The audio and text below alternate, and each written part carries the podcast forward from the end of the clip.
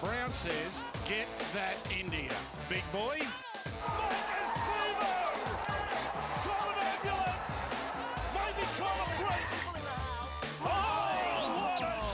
What a shot! Campbell Gillard! G'day, folks. Welcome to a rapid reaction or instant reaction edition of the tip sheet. Uh, I'm 40, aka John. Joining me as always is my good mate 60s, and we are, well, not live, but we are recording uh, at 7 pm on Easter Monday, the Easter Monday public holiday after the Eels have defeated the West Tigers on the public holiday. How's it going, mate? Well, mate, not long through the door after getting home from ANZ Stadium. Yeah, we, we Obviously, in a, a good mood whenever there's a uh, Parramatta win.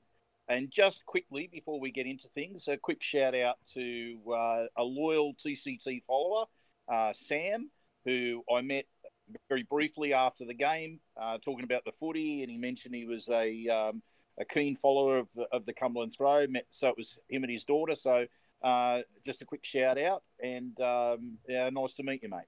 good good to meet Sam there. And I was just going to say this this is very much thrown together uh, on the spot. As, as Sixty said, he's just got back through the door, coming back from ANZ Stadium. So we have no show notes or any sort of uh, prep here. We are sort of just going live or going uh, instant to record here. So let's get into it. Uh, the Parramatta And uh, and actually, um, just on that note, it's not even called ANZ Stadium anymore, is it? It's Stadium Australia. Is it is it actually back to Stadium Australia? Okay, so there you go. That's how on, on point I am for today. That it's gone back to being Stadium Australia. So there you are. Um, No, I was I was getting my floor manager here, Yoko, was giving me signals about the uh, name, so uh, I'm not going to take any credit. so at least at least someone's prepared. The the offside isn't prepared for us. So that's why we're paying the big dollars, eh? But uh, onto the game. The Parramatta Eels 36 defeat the West Tigers 22 for the Tigers. Uh, Daine Laurie, Stefano Utoikamanu, uh, Adam. Uh, the, the media call it Doohy, but I thought it was Duahi was the change, but it's Adam Doohy and Jacob Liddle. Uh, Doohy from four in conversions. For the Eels, Marata Niukore started the scoring, followed by Isaiah Papali'i, a double to Tom Opacic, Blake Ferguson also nabbing a double, and Clinton Gutherson getting on as well. Uh, another bad day at the office of Mitch Moses off the kicking tee. Well, I say bad day, at another one because he didn't actually get the kick much last week. Uh, but he was four from seven and had narrow misses to the left and right of the uprights. So that sort of kept the game closer than it otherwise would have been. I'm just looking at the team stats quickly now. The West Tigers ended up uh, winning the possession battle 52 to 48%. Uh, time possession slightly favours them by about two minutes as well. Uh, after a strong start from both teams in terms of completion rates, they end up sort of being mid range without being awful, which is surprising. Uh, West Tigers 83%, 33 of 40, and the Eels 76%, 31 of 41. Uh, more runs for the Tigers, but more meters for the Eels. Um, equal and post contact. Eels won the line breaks 5 to 3. Uh, play the ball speed slightly favours the West Tigers 3.48 to 3.58 seconds. Um, and then the, I suppose the other key indicator we talk about is kick meters, which the West Tigers actually narrowly won 620 to 609. Um, and they got the only forced dropout of the game as well. Uh, in terms of tackling percentage, is about the same at 87.7% for both teams. And then in terms of the uh, uh, discipline, uh, West Tigers uh, had less errors to the Eels, 9 to 11, uh, but the Eels conceded less penalties, 3 to 2, while the Eels had the run of the ruck infringements, 5 to 2, which is surprising because it felt like the West Tigers got more six agains, but I suppose we had a run early in the first half that helped inflate that.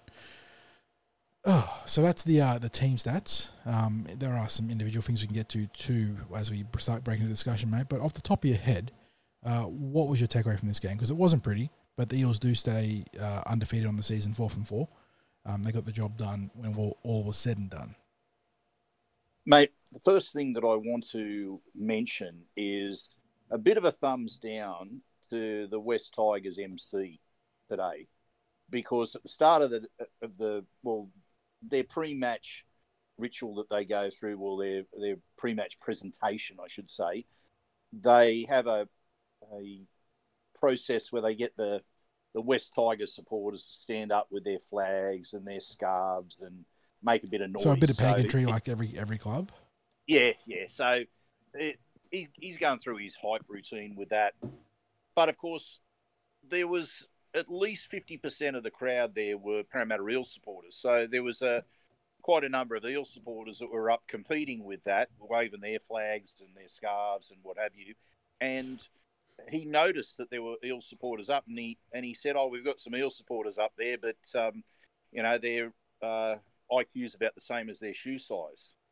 And I thought, you know what, you don't you don't mind a bit of banter in rugby league, but is it the MC's job to put shit on the visiting supporters? I would think not, and I would actually think that that's in poor form.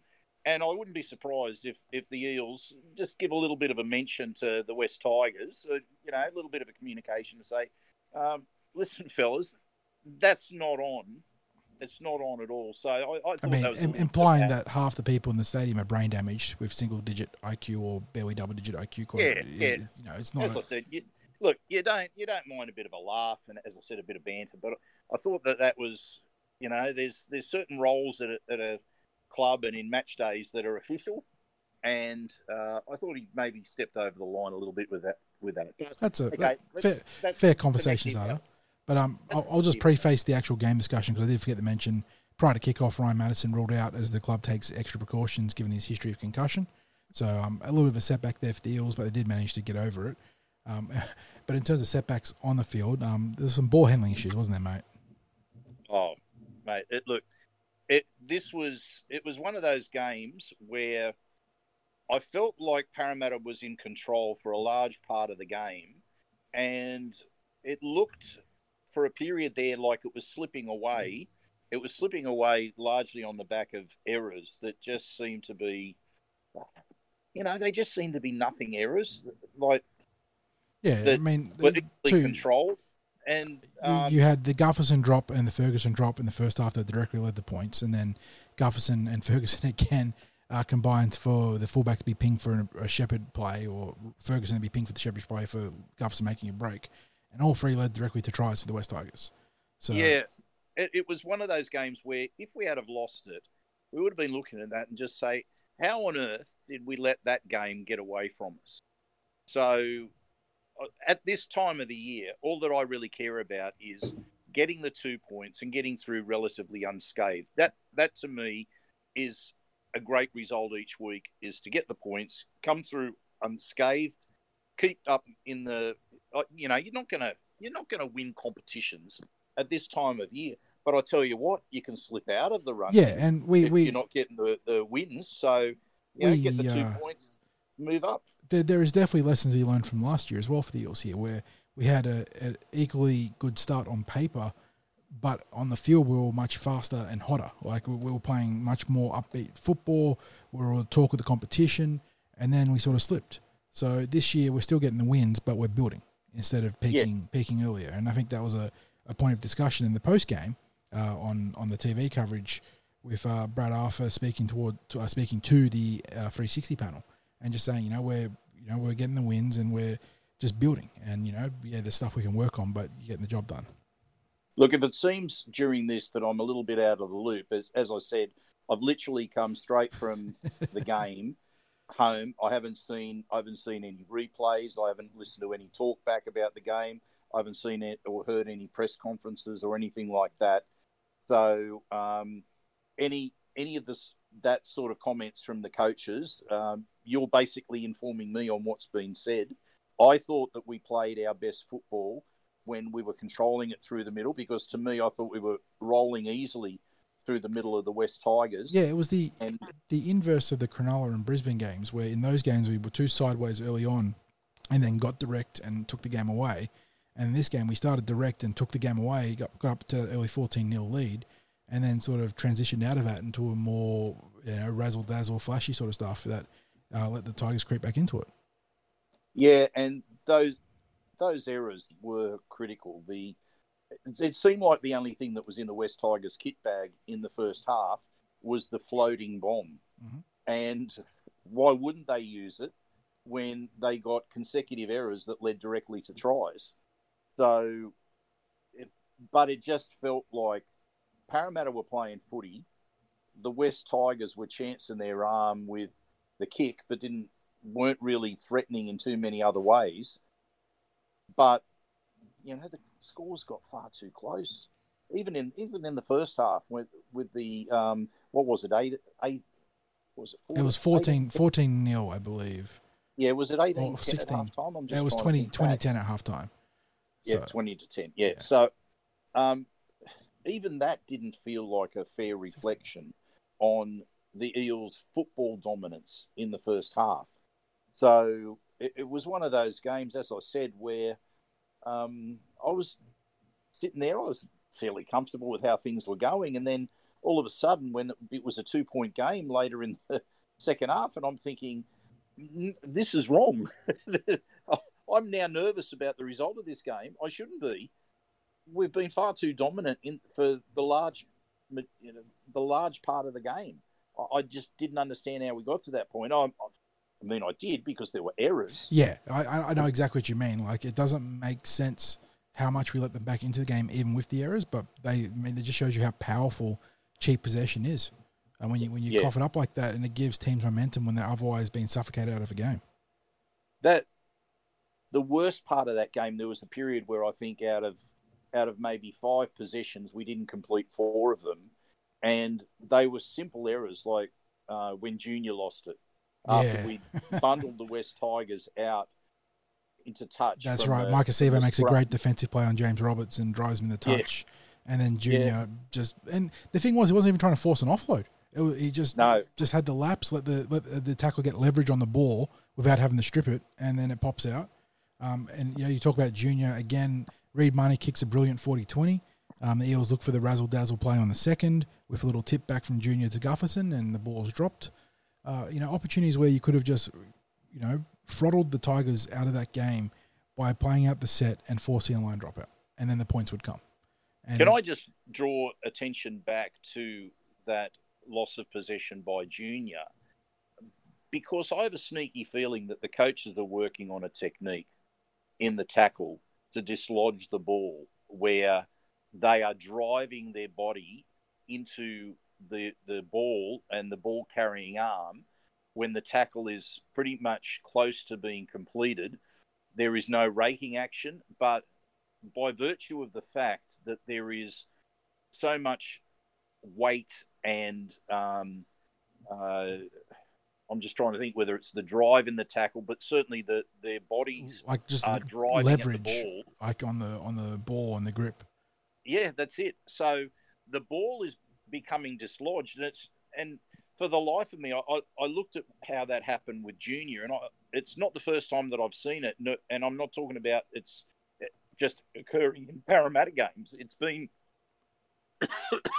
Mike, got Mike, a frog in the throat. There. I got a frog in the throat. Yeah, it's it's been a number of games where the ball is being dislodged by tacklers that are that are working on the tackle player and the and that ball carrying arm, and the the judgment is made.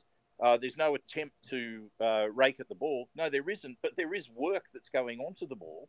And um, I think we're going to start to see it more and more. I mean, given how technical wrestling in the ruck is in the modern game, it is completely believable that teams are being coached to try and manipulate the ball out in that sort of uh, structure.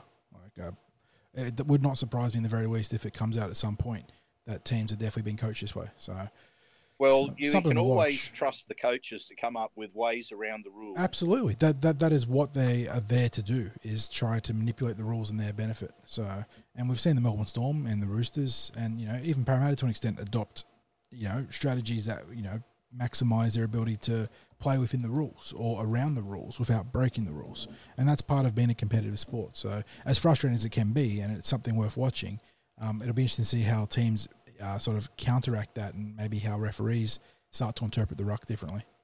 Yeah. Now, I've, I've taken us a little bit off track with, uh, looking at the, these these little minor incidents, but they you know they could be something that becomes quite significant in the course of a game, and it could have been to, today. But uh, let's let's get back onto the match itself and how it how it played out. So, um, mate, apart from um, that momentum shift that seemed to happen towards the latter part of the game. Uh, what was your take on, on Parramatta's overall performance today? I feel there was some similarities to our game last year, late in the season against the West Tigers, where they came out very aggressive. First 20 minutes, they're looking to make a statement. Um, they got all the early running, and the Eels absorbed the pressure and then turned that into a counterpunch that led to uh, three tries in a row, which was really encouraging. Um, but yeah, just from there, sort of lost the way a little bit. Um, and it was a game where the Tigers were there to be beaten uh, well and truly, I think. And, you know, credit to the Tigers for not rolling over and getting back into it. But the Eels definitely facilitated that to a large extent. So while, while that is disappointing because you do want to see the Eels going on and post a big score like some of the other blowouts in the round, and, and one of the more uneven rounds I think in the history of the modern the modern day, I have to say. Um, the fact that they could still go on and get the job done when all is said and done uh, is something that I am happy with because I think you look at a couple of guys like Mitchell Moses and Reed Mahoney who were able to take control of the team when it counted and help you know steer the ship back to bay. Um, and you know, you, look in Reed's instance, know, I think that was a it's his fourth outstanding game in a row now. Um, he kicked the 40-20, had some really great darts from dummy half. There was another kick early in the game that put a lot of pressure on the on the field position battle. So you know, really encouraging signs from Reed as he continues to uh, grow as a, a, dummy half offensively. And we know that defensively, while he's not huge, he puts his body on the line every week. So you love to see that. Um, but yeah, uh, it's a weird one because I don't think the Eels are ever going to circle back to this game and say, okay, we got some tape from here that we're going to definitely use positively. But there's definitely lessons to be learned about playing through the full 80 as well for the boys. Yeah, I thought for, for the most part that first half, it seemed to be that whenever we'd get possession inside the West Tigers quarter, that we were able to convert that into points. Yeah, the, uh, the conversion rate in the first half was outstanding for the red zone. Yeah. There was uh, the try that I. I'm just trying to think who scored the try, but it was a. Um, it it almost reminded me of when Penrith were toying with their opposition this week. Just um, uh, who did Penrith play again? Uh, Penrith put the cleaners through. Give me two secs. Uh, the Sea Eagles, forty six. Oh, that's right. It was Manly, and I think there was a there was a try that was scored where it was like they were playing backyard footy, and uh, it was the the play was slow. The the the players in possession just seemed to be uh, walking at different points, um, toying with the opposition, and I thought that uh, Parramatta produced one of those moments as well today with. Um, one of the early tries. It, it, just seemed to be everything was in slow motion. Um, they were allowed to move from one side of the field to the other, late offloads, that sort of thing. And then all of a sudden, there was a try on offer. Um, I'm trying to think, was that Papali'i's try or was it? Uh, uh featured a number of offloads uh, that were, you know, sort of just fart arsing around the middle of the field. And then Junior gets an offload, and then Nathan Brown gets an offload. And then there was a long cutout pass. And then all of a sudden, Papa was like freed up to break a tackle or two. So that might be the one you're talking about. Yeah, yeah, that is. Yeah, that's that's definitely the one that I was thinking of. I was, um, as I said, I'm I'm going off uh, match recollections rather than any sort of um, replays that I've gone over you know, since being home. So um, yeah, look, as I said, it was. I thought we were doing everything as we needed to, with the exception of those errors, and it seemed like those errors were completely against the run of play. When you think about it, Gutho dropped that kick cold, and we'd been up attacking the uh, Tigers line just before that. Then they got the the try that came off the um, the Luciano uh, for that tap back, yeah. Yep, and then of course the Fergo uh, missed uh, catch, which they converted into you'd have to say a fairly spectacular try to Stefano Utoikamanu. There was uh, some really good quick hands that uh, allowed them to convert that. Yeah, Mo- Moses and By scooped that ball off the ground and flicked it up with a lot of skill. That. Oh yeah, if if he didn't if he didn't produce that at that very moment, the opportunity to score was probably going to be snuffed out. But um, it it just seemed to be that those moments were against the run of play, and um, it was feeling like one of those games, as I said, that could have got away from us. Thankfully, it didn't, and um, we we would have been. I would have been sitting here, scratching my head, going, "Mate, explain that to me," because I, I haven't got an answer for it. So, um, fortunately, I'm uh, in a in a much better mood with us getting the win, and actually the the late try for me provided what I thought was a a better indication of the difference between the two teams. Because, in all honesty, the West Tigers didn't deserve to be within two points of Parramatta.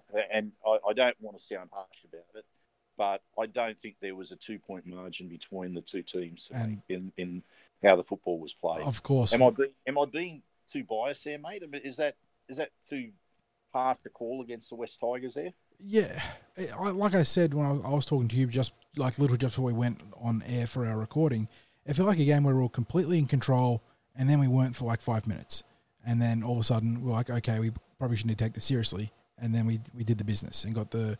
I, I sort of ignore the last Ferguson try in terms of taking the game back, but you know we did the job with the.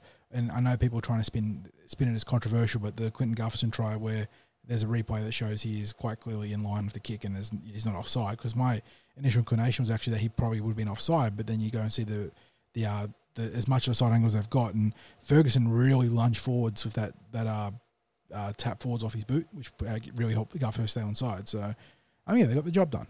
And um, as much as we can grumble about errors and about you know uh, concentration lapses across the team to let the Tigers back in, at this time of the year, getting that that victory secured is all you can really ask off uh, ask from of the teams.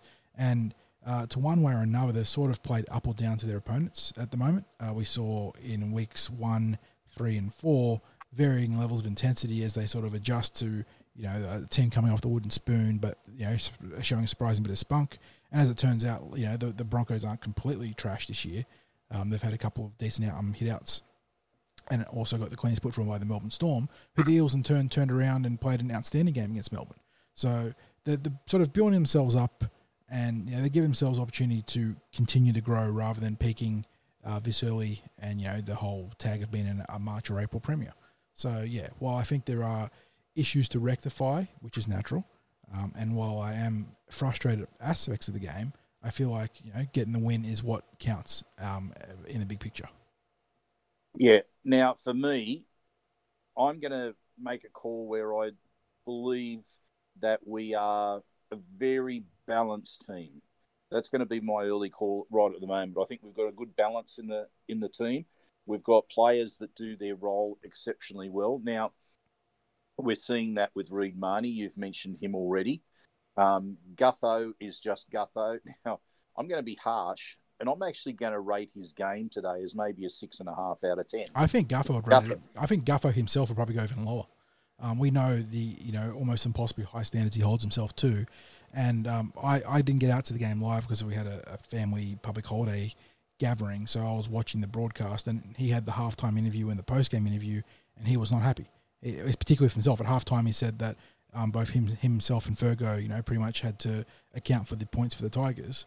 And then uh, in the post game with Mitch uh, talking to the 360 panel, you know, he, he, just said that you know too many errors and um, you know we're essentially we're better than that. So yeah, so uh, he's normally an eight or a nine out of ten. Um, his worst game might be a seven and a half out of ten.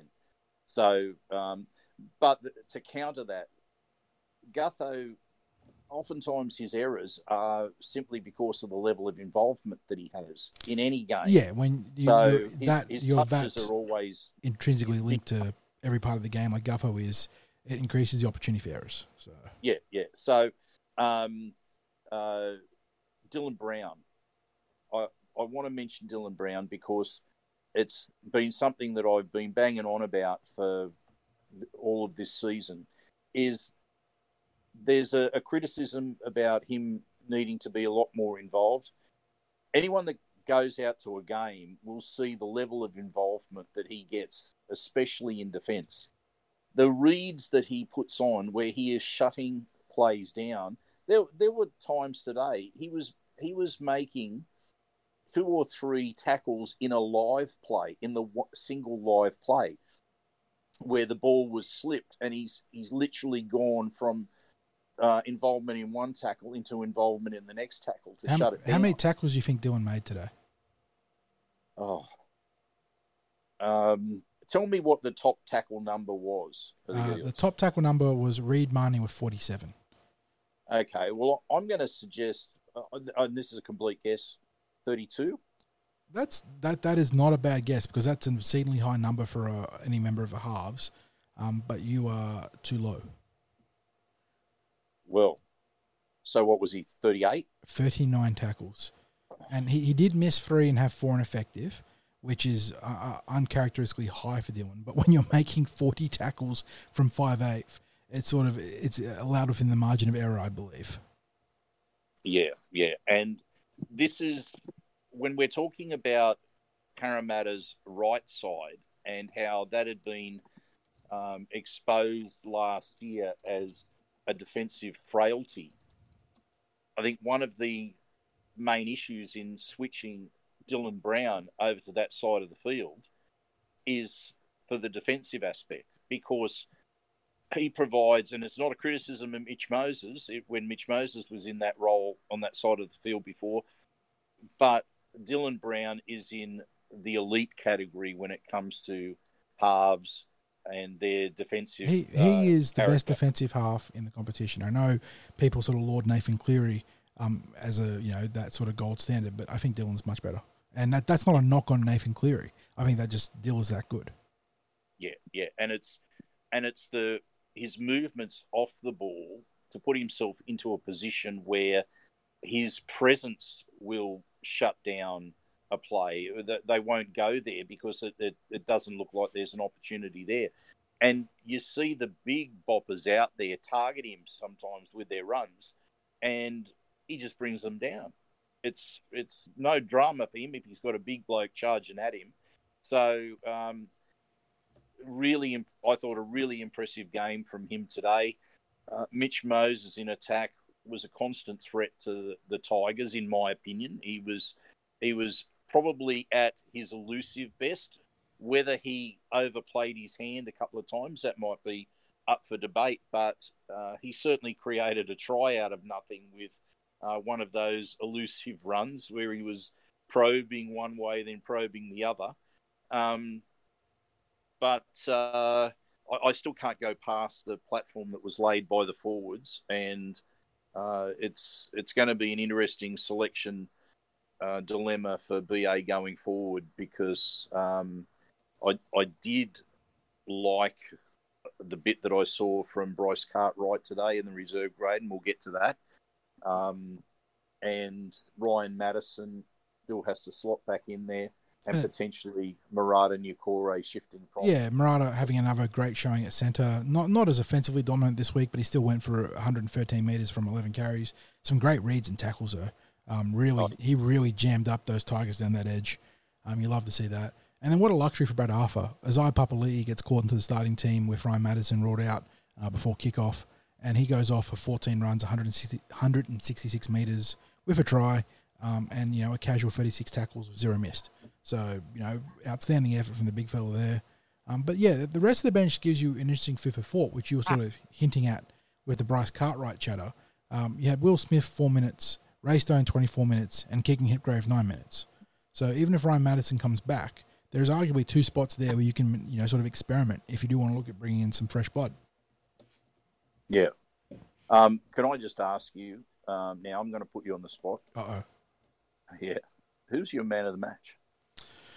Uh, I feel did like they give a man? Did they award a man of the been? I uh, there probably was, and I hang. I'm gonna I hit some sources up quickly, but I, I switched off honestly, um, like in terms of the rest of the broadcast.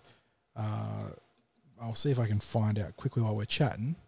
Um, but for me, if I'm looking at a man of the match, um, Junior's errors I think rule him out, even though he had a very good game. Um, I feel like we spoke about Reed Mahoney, and he's right up there. Um, I think he nabbed the try assist to Tom Opacic, and alongside a 40-20 and some great running. Um, and I suppose the other one that really jumps out is the other player I spoke about, Isaiah Papali'i, um, who you know scored a great try and um, got through got through plenty of work. Um, and you know, a sort of a, a well done to Tom Opacic as well, who um, the numbers weren't crazy in terms of uh, meters, but he scored a nice double um, and, and battled through a. I think he picked up some sort of knee injury, but obviously wasn't so serious that he couldn't play the rest of the game. But um, you know, banged them up for a bit. So I'll, I'll probably go with um, Reed for my three points. Okay. Well, I, I thought it was a, a, battle between Reed and Parapapa. I thought they were just. that, that is fair. I, I, that's how I feel like the, the best two probably were, yeah. Okay. So, um, any other takes that you want to um, add from that game before we talk a little bit about the Reggie's performance today? No, I, think the game in, in some ways was the inverse of game against Brisbane, as I mentioned before. Um, you know, instead of in the Brisbane game where we started sideways and then went direct, this way we started direct and then went sideways and then recalibrated at the end. Um, and you know, as much as there are negatives from this game, we're relatively healthy. We're four from four. One of only two teams to stay undefeated. Um, we obviously entered this round alongside Penrith as an undefeated team, and we exited this round with the uh, perfect record still. So uh, we're doing what we need right now, and you know, sometimes that can be frustrating. But uh, like the um, Stones used to say, you can't always get what you want, but you know, sometimes you get what you need. Yes, mate. No, I'm gonna, I'm gonna uh, give myself a little bit of praise here and just say anyone that was following my punting tip in the preview has again come up trumps for the two selections that I made this week, which was a, a first half line, which uh, I suggested to go overs and to take Parra with this uh, with giving away the start, and uh, also I think for the uh, total match points line. And and for all so, you uh, gambling degenerates out there, that Blake Ferguson try had some big implications because it put the margin out the 13 plus with the Mitchell Moses conversion. So all the little wheels and cogs spinning in the games, eh? Yes, yeah. So um, now let's get into the earlier game of the New South Wales Cup, the knock-on effect cup. Yeah, yeah, that's right. The knock-on effect New South Wales Cup. Um, and as we've spoken about in the prelude to the uh, season proper, we expected this year to have some ups and downs for this team because it was going to be very much a development vehicle uh, across the course of the year and they got a good uh, first up win against a strong team in Newtown last week. And they challenged the Magpies today, but they fell short. So the end score being 34 to 28. Um, and goal kicking was what really kept the Eels in this. Um, the uh, West Magpies scored seven tries, Parramatta's five. Um, for the Eels, it was Kai Rodwell, Will, Pel- Will Penisini, Jacob Arthur, Makahesi Makatoa, and Tim Laffey. Jordan Rankin was four from five uh, in terms of conversions. And the Tigers, as I said, uh, had seven tries scored. So I think there was a double to uh, Keir Cooper alongside Jake Simpkin, Jock Madden, Joseph Leilua, Reese Hoffman, and oh, so Jock Madden got a double two there. So I missed that one there. And Madden was only two from seven uh, from the try conversions, but did add a penalty goal to his name as well. Yeah, this one was. sorry? Sorry. Uh, I was just going to say, I don't think defense was a priority. it was. It, it, was not. No, and um, that that is going to defense is going to be like the big coaching point across the course of the season for a lot of young prospects here, um, and that's why they're going to be playing in this grade because it's going to be the most beneficial uh, sort of learning ground for them to better themselves. And so games like this where defense is somewhat optional um, is important for them to go back and reflect on. So for the for the Eels here, um, we got a couple of um, first looks um, obviously, you mentioned Bryce Cartwright returning from a jaw injury. Um, and the other big one that fans would have been keyed onto was the debut of a mid-season acquisition in Wiremu Greig, who played uh, a really long opening stint on the way to a 50-minute overall effort. And I thought, um, while you know you could see the big fella having to suck him in, in the back end of it, I thought he ran pretty strongly for the most part. Uh, he, he, pumped out 105 metres from 10 carries per the uh, Fox Sports stats shed of New South Wales Rugby League, and I think he got through 21 tackles with just the one missed. So you know, not bad for a, a guy that's literally flown in during the week and then sort of just learned that started to learn the systems for the club. This is it. It was a, a strange match to assess because, as I said, the defence was not a priority for either team. I thought that the Eels forwards did a, a more than decent job uh, in in controlling the middle, but it was as soon as the ball was shifted left by the West Tigers, our right side defence was just all at sea. Yeah, and, and that that's um, got the young combination of Penisini and uh, Dunster out there, and you know they, they did have some good moments in defence, but um, by they were up against a pretty uh, you know recognised centre in BJ Leilua, um, so they had their work cut out for them, and you know and like I said, they didn't always meet the standards required this week, and that's not a bad thing in the big picture.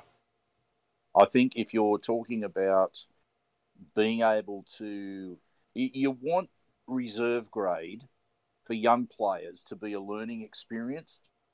Absolutely. You also want to be able to use their performances as an assessment tool for their potential uh, to first to play first grade. whether it be that you're assessing how far away are they from being able to play first grade on a regular, even whether it be um, exposure to first grade or or or becoming a potentially a regular in first grade. And most definitely today was one of those learning experiences and assessments that was provided by BJ Leilua, where he was simply a nightmare for these for the, our young players all through that game. Now, um, I don't really want to do this because it's um, it's it's going to be having a shot at the officials. uh, but there was uh. one particular early try to that the West featured, Tigers. featured a forward pass and a foot going onto the touchline, quite yeah. obviously. Yeah. Yeah, um, yeah. Spud Spud Carroll tried to turn a blind eye to it cheekily in the commentary, but it, it was pretty egregious. Oh, it, look, anyone that was there saw it happen, and the forward pass that is. So that that was quite obvious, and even sitting almost, I, I was in the third row of the uh, of the ground, so I'm almost at ground level watching it. You could still see that it was a forward pass, but then when they showed Jake Arthur bundling the uh, West's great hustle play from the young man as well, by the way. Oh, that was it was a superb tackle. Um, he, he could literally could not have done anything more. Successfully got the player into touch.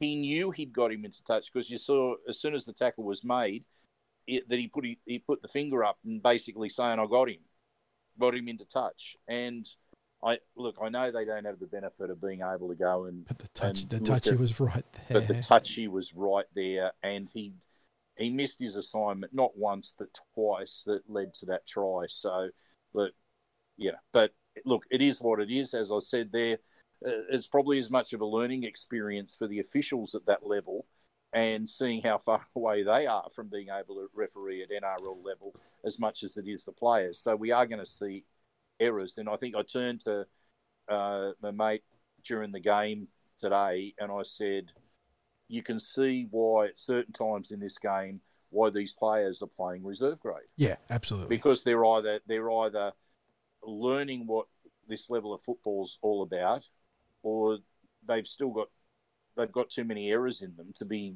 able to be considered for first grade selection.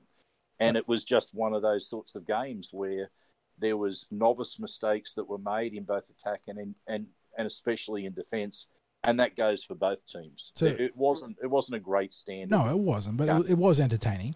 And like I said, I'm not upset by this result because I expected this coming to the season that there'll be ups and downs. And as long as they're being competitive, I think that is a very good benchmark to meet for this young team. Um, yeah. And that sort of leads me to putting a spotlight on Will Penisini, a player that's gotten a lot of attention in recent weeks. He had a good day out with the ball in hand. He was very dangerous. Uh, he scored a really nice try getting up for a kick. Um, and you know, physically with the ball in hand, he is not that far off NRL. I honestly feel like, but defensively, he's got a lot of work to do. And he got, you know, he got found out big time today. A couple of, you know, mistimed jams, couldn't quite get the tackle made, uh, freed up the edge for an, either an offload or just a pass, and put Haze Dunster under big pressure.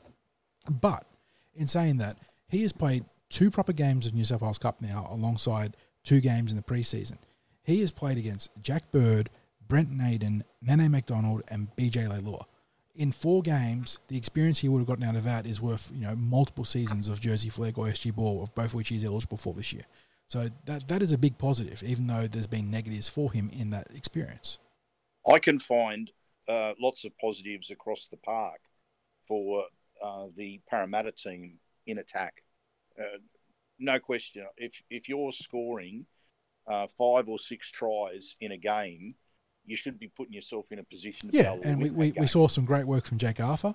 Um, you know, not only did he score the try that set with a nice little dummy to the inside and slicing through, but that entire set, that he was just in his element. He was marshalling the team from left to right, and he had set up that try with the work done in the lead up in those tackles. So that was a great payoff for Jake. Um, you know, looking. Can for... I can I just say, uh, it literally looked like he was trying to drag his team by the scruff of the neck back into that game. Yeah, that, I, think, I think that was, fair. Yeah, I got, he's like, like, you know, literally leading by example and, and, dragging the team with him. Yeah, yeah. Um, you so, know, we saw another solid game from the rig, Nathan Roach, um, off the bench, had a nice line break, which had a, a ball that was obviously batted down in the past that was not ruled six again. Um, which was then then led to a kick from Jake Arthur that was obviously played at, which did not lead to a six again, um, which then led to the uh, uh, the Tigers managing this on West, West Magpie, sorry, scoring a try with the Makatoa desperation offload. So um, that was a weird one, but yeah. Um, and the other other thing worth noting is that a couple late additions to the team, and Hayze Perham and Tom Ale, I believe that the you know, New South Wales Rugby League has come to an agreement with the New Zealand Warriors uh, to uh, loan out a number of their uh, surplus players to their NRL squad and their reserve grade squad in order to keep these guys match fit um, and ready to go because they are not in this competition, I believe, as it stands. Yeah, well, that well that would be understandable because trying to have that many players, um, you need probably something like a squad of thirty-six, including development players, um, to be able to field two teams. Yeah, each, and so week, you know, the, obviously the, the Warriors have been asked to sacrifice once again, having to Yeah. um, station themselves in, in Australia, in New South Wales, and I, you know, I'm more than happy to see the clubs come together and uh, help them out in this regard because it's you know a very small thing. It does lead to some weird quirks for the teams though. Sean Russell having to play uh, two thirds of a game at fullback and then getting subbed out, so uh, Hayze Perham can get some um, time at fullback. But you know, once again, given what the Warriors are sacrificing for the competition, it's not that big of a ask. Yeah, and and look, to be fair, um, I, I thought uh, Perham didn't do a bad job when No, he was he, he was pretty good. was put back there. Given So, that he would have had um, zero like, uh, understanding of our structures and uh, you know the timing of other players, he did a good job. yeah, and I suppose the, the probably the player we should round out the conversation with in terms of uh, first grade, and we, we only spoke briefly on Wiremu Greig, but uh, Bryce Cartwright. Um, Yeah. Played 80 minutes. Um, the ball didn't come to him that often in the first part of the game, um, but when it did, he didn't try and you know force magic to happen. He had some nice touches, and uh, as the game it became clear that the Eels needed to get into the contest, I feel like he involved himself at a really nice rate and um, helped facilitate a lot of positive football. And I think he defended pretty well for the most part. Um, if I can just find his numbers here, yeah, he, he went down for uh, 32 tackles with just one missed and two ineffective, and he put on some shots. yeah, that that was what stood out for me was some of the shots that he put on. Um, he was Bryce Cartwright being Bryce Cartwright at different points with the offloads where um, he pushes he pushes the boundary just a little bit, but I I actually like that. I like that there's an element where he will attempt to create something out of nothing. It's just that fine line where he has to make sure that that, that pass is not an ill-advised one. And as for you mentioned the the misses by the uh, referee, um, I, I I gave I, I have to admit I gave the uh, the ref a bit of a serve after one of their the West Tigers' early tries because he he went crazy at one point. We seemed to with his six again. He caught a lot of six agains early on Yeah. in that contest, um, Yeah, and that really so- helped the Tigers. Uh, I keep saying Tigers, they're the Magpies in this grade, uh, march down the field. Well, I gave him the Bernie Gurr advice. So he's over at the sideline, and I made it very clear. And I, I think I actually spoke quite eloquently. I said, uh, and I, I'm, as I said, I'm going to quote Bernie Gurr. I said, uh, mate, six agains are very simple. If you would normally blow a penalty, then give a six again, but don't do it in any other circumstance. And uh, do you know what? I reckon from that point on, he he put the six again look, away. look at the, ma- large the match the game. of sixties having It was trying to have I, an I'm influence gonna, on the I'm outcome. put my hand up and say because he he was right. He, I was right down near the sideline there, so he didn't miss.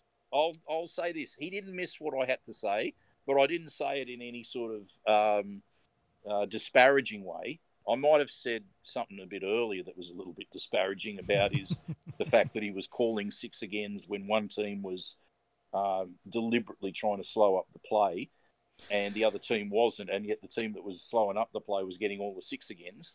But um, yeah, I was get I was just getting sick of them because they were. It was one of those games where it was like, what what what's the six again for here, mate? Yeah. Why, why and- calling six again? It- and it's simple. I like the Bernie Gurr philosophy. If you're going to have the six again rule, the referee calls it where he would normally have ruled it, called a penalty. And it comes back to the overarching problem that we've had in discussions about the six again is that it, it feels like some refs are so trigger happy with it, and it, can absolutely blow out a contest because of the Yeah. you know the swings and possessions and, and tackles. But you know it is what it is. Um, so I suppose the closing question here is you know the, um, the Eels get their first loss of the season, but does anyone come in the calculations for first grade next week? Are we expecting to see Bryce Cartwright?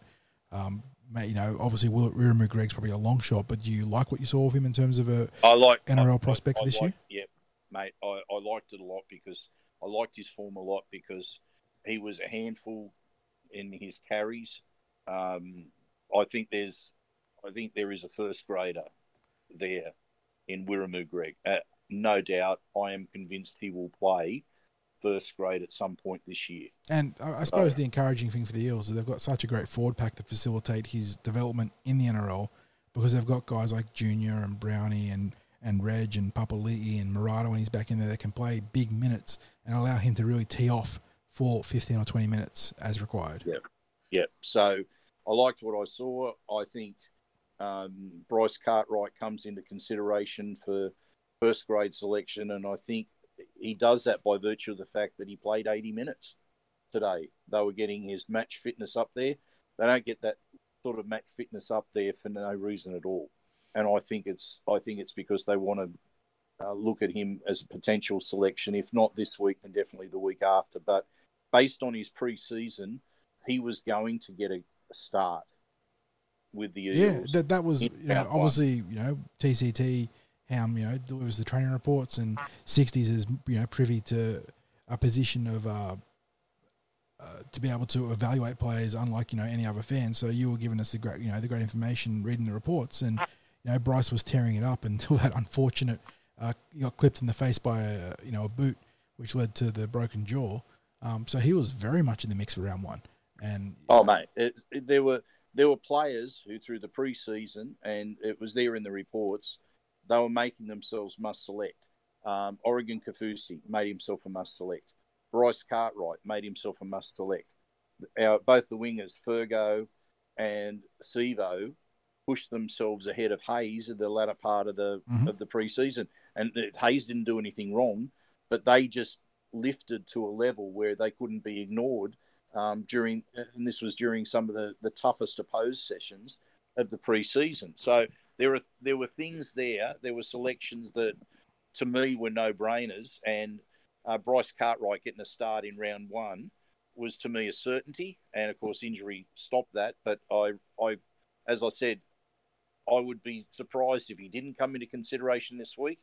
And I would say the only thing that would prevent it would be um, that maybe they want one more match out of him before they uh, select him there. But and and, you know, and and it is hard to. The other point, of course, is it's a bit hard to make changes to a winning team. Yeah, but we did mention that the bench use against the Tigers was really low in terms of minutes. Um, you know, Will Smith barely got onto the field. Um, we saw um, Ray Stone, who played the biggest minutes out of non-core, I'd say non-core bench players, because Oregon's the, you know, the sort of guy that's uh, solidified himself in the in the rotation. He, Oregon played 27 minutes, Ray Stone played 24 minutes, and then you got four and nine minutes from Smith and Hipgrave respectively. So there is uh, definitely uh, wiggle room for the coaches to uh, argue or you know uh, discuss amongst themselves whether they want to go in a different direction. Not because a player is playing poorly off the bench, but because maybe they can better utilize those minutes, um, given that everyone seems to be playing fit and, and relatively good football. Yeah, and um, just uh, one last thing that I want to, uh, and I'm I'm actually just doing a little bit of a, a, a check now, unless you can already um, tell me the result. Um, we had oh, the uh, West Tigers uh, gave our Jersey Flegg team a bit of a thumping. Oh, I, I completely forgot about that. Um, just going. Yeah, just looking here, it's 40 to 22. Uh, that was on uh, this afternoon at the uh, at the And same the- time as the first grade. But um, just having a look at that, uh, it would appear that it was a another game where um, defence was perhaps not uh, a, a priority No. let's say. Um, looks like it was seven tries to five, Yeah. and uh, unfortunately, we could only find one conversion. Yeah, which would have brought them within 10 points if Kyle, Kyle had been a bit sweeter off the tee, but, you know, that happens in football. Um, looks like Charbel got a double, which is great to see. He's one of the players that impressed you in the preseason. And um, Yeah, he was. I had him down as the most improved in the preseason, so um, he just hasn't had any game time. And we'll we'll get Uh, a better report of this uh, fixture when we do the uh, other part of the podcast later in the week with um Joey dropping in to give us some feedback. Um, but yeah, the you know the, as we said with the what we what we said about the cup applies a lot to the Flegg as well, where it's a, a lot of development this year. You got you know some key pieces playing up in the New South Wales Cup. Um, and you got some key pieces playing down in the SG Ball too. So once the SG Ball wraps up, whether it's next week, depending on results, or through the finals, um, they'll be better with a couple of players coming up there too. Yeah, yeah. So, mate, it's uh, that that seems like it pretty much wraps up our. Yeah, Eels sitting pretty in second place on the ladder, um, holding the you know the Western Sydney banner up loud and proud with um, the Penrith Panthers and themselves both undefeated. So it'll take us to uh, a Sunday night fixture against the St George Illawarra Dragons at Bankwest, uh, kick off six fifteen, I believe, um, as we head back to our fantastic home stadium and look to equal a club record of five wins uh, on a trot at the start of season. And can I just say, the crowd there today at ANZ was twenty nine thousand. Uh, the game had been moved from Bankwest Stadium to ANZ. Uh, uh, Bankwest Stadium could have accommodated the 29,000. It probably would have been a superb atmosphere at, at Bankwest Stadium, The- the 29,000. It's not that it wasn't a good atmosphere out at uh, Stadium Australia. That, that is a rocking house at Bankwest, twenty nine Uh, however, once you start to get up uh, over 20,000 at Bankwest, then you are talking about some serious noise that's generated. Uh, there, there was great noise generated when we had the only 10,000 there in the horrible wet conditions against the Melbourne Storm. But once you start getting up around that 20,000 mark, man, if anyone out there who's listening to this, if you haven't had a chance to get to, to uh, Bankwest Stadium, just make sure that you do for a, a game or two this year. Make sure that you get out there for a, a, game that's going to generate one of these sorts of crowds up around the 20,000 mark, which actually is tends to be most games that Parramatta play at, at Bankwest Stadium. But it's a, an atmosphere like no other. And uh, yeah, today with 29,000, mate, it, it, it would have been absolutely pumping. Um, but that's the West Tigers call. They um, they obviously thought they might have got a few more by And- staging and it there. They there's obviously maybe we it took away that home ground advantage. Yeah, a competitive advantage to be had by moving the ANZ. Although the Eels have had a pretty good record there in recent seasons. Um, so, you know, obviously not playing at Bankwest helps because we're so formidable there. But, you know, it's not like we're, um, you know, chump change at ANZ these days.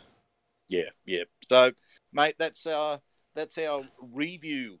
Uh, Yeah, the, si- the sirens rung out. And, uh, Yeah. putting the, the ribbon on another episode of the tip sheet. This one being an instant reaction to the round four fixture against the West Tigers. That's a mouthful. Uh, Parramatta, Parramatta Eels obviously winning 36 to 22. And like I said, um, keeps us in second spot in the ladder, uh, keeps us in the hunt for a club record uh, streak to start the season. So we've got to do the business against the Dragons and then follow that up. Uh, who do we have in round six quickly? Follow it up against the Raiders on the road. That is a tough one. So um, got plenty of work to do between here and then, though. Um, the Dragons did knock us off last year when we took that game too lightly. So um, this is a, a big turnaround for the Eels now to, you know, focus on a, a game with uh, just six days of preparation.